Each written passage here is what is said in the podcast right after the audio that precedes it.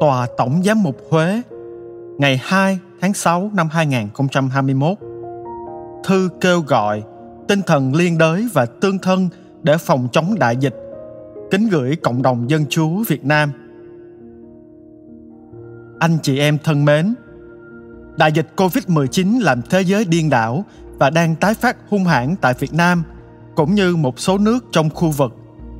Làm thế nào để đối phó hiệu quả đối với đợt tấn công mới này?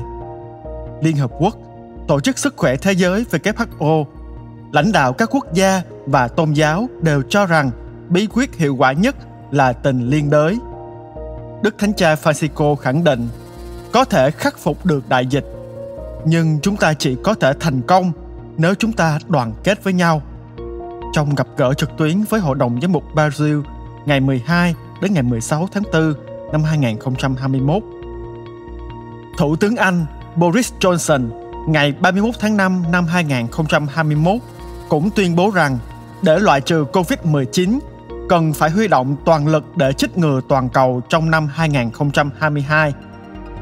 Trong tinh thần đó, nhân danh quý Đức Hồng Y và quý Đức Cha trong Hội đồng Giám mục Việt Nam, tôi kêu gọi giáo sĩ, tu sĩ, giáo dân trong nước cũng như hải ngoại hãy mau mắn vào công cuộc, chung tay góp sức, san sẻ công việc với mọi thành phần xã hội và giáo hội trong công cuộc phòng chống đại dịch. Trước hết, hãy xem trận đại dịch này như một cơ hội để yêu thương. Theo lời Chúa dạy, Kitô hữu phải nhìn nhận tất cả nạn nhân Covid-19 là người lân cận. Tin mừng Thánh Luca, chương 10, câu 28, câu 29. Sẵn lòng vui với người vui, khóc với người khóc dù họ là ai. Trích thư gửi tín hữu Roma, chương 12, câu 15. Tứ Hải giai huynh đệ Tất cả mọi người đều là đồng bào, là thành viên của đại gia đình dân tộc và nhân loại. Người công giáo không được phép loại trừ, kỳ thị, điểm mặt hoặc kết án bất cứ ai đã hoặc chưa bị lây nhiễm. Hãy vận dụng hết trí sáng tạo để hỗ trợ các trung tâm nghiên cứu y học, cộng tác với các bộ phận chức năng, thông cảm và tiếp sức cho các y bác sĩ và bệnh viện, tạo điều kiện vật chất và tinh thần thuận lợi cho mọi người và khu vực cách ly giúp đỡ gia đình bệnh nhân đang điều trị tử vong và những người đang lâm cơn túng quẫn kinh tế. Một miếng khi đói bằng một gói khi no lá lành đùm lá rách, nhiễu điều phủ lấy giá gương. Hơn bao giờ hết, bao nhiêu người khó khăn đang trông chờ anh em, thực thi giáo huấn của chúa. Ai đón tiếp anh em mình là đón tiếp chính ta. Ai cho một trong những kẻ bé mọn này uống, dù chỉ một bát nước lạ thôi, vì kẻ ấy là môn đệ của ta, người đó sẽ không mất phần thưởng đâu. Tin mừng theo thánh mắt theo chương 10 từ câu 40 đến câu 42 nghèo như Việt Nam mà không biết tập trung sức mạnh để ngăn chặn thì chắc chắn đại dịch sẽ trở thành thảm họa vô phương cứu chữa không đủ tài chính để lo cho mỗi người một suất vaccine chích ngừa. Làm sao và đến bao giờ ta mới ngăn chặn được đà lây lan của Covid-19? Thủ tướng Chính phủ ngày 26 tháng 5 năm 2021 đã quyết định thành lập quỹ vaccine và kêu gọi mọi thành phần xã hội tham gia đóng góp. Đây là một chủ trương hợp tình hợp lý và đúng lúc, rất xứng đáng để mọi người hưởng ứng, vận động và ủng hộ với hết khả năng.